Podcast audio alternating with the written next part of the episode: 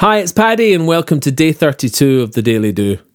Hold on to your hats here, dear listener, as today's Daily Do is so simple as to get lost in cliche, so profound as to determine every aspect of your life, and so important as to warrant a special additional practical part two tomorrow. Here's part one. All that we are is the result of what we have thought. The mind is everything. What we think, we become. This yogi quote is reiterated in a variety of ways by so many exceptional and successful people in all walks of life, from Confucius to Will Smith, from Richard Branson to Napoleon Hill, as to make it resonate too strongly to ignore as some magical mumbo jumbo the physical reality of thoughts becoming things too obvious on inspection to not engage for ourselves as we warm and enliven to the truth that we are what we expect ourselves to be. We get what we expect from others.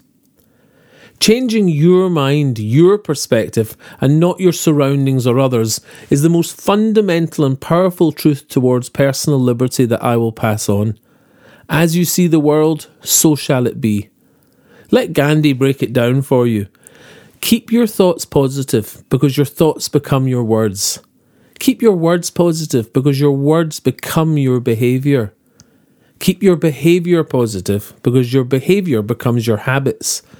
Keep your habits positive because your habits become your values. And keep your values positive because your values become your destiny. When I'm knee deep in deadlines, packed lunches, and bills, I have a split second of choice. I can shrink to the struggle, be late, and fear lack, or think finished, on time, and with poise. As I think, I become. It's in tiny wee fractions, the tugboat of the man I can be.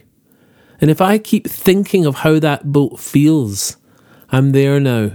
I'm sailing. I'm free. Bye for now and see you tomorrow on the Daily Do.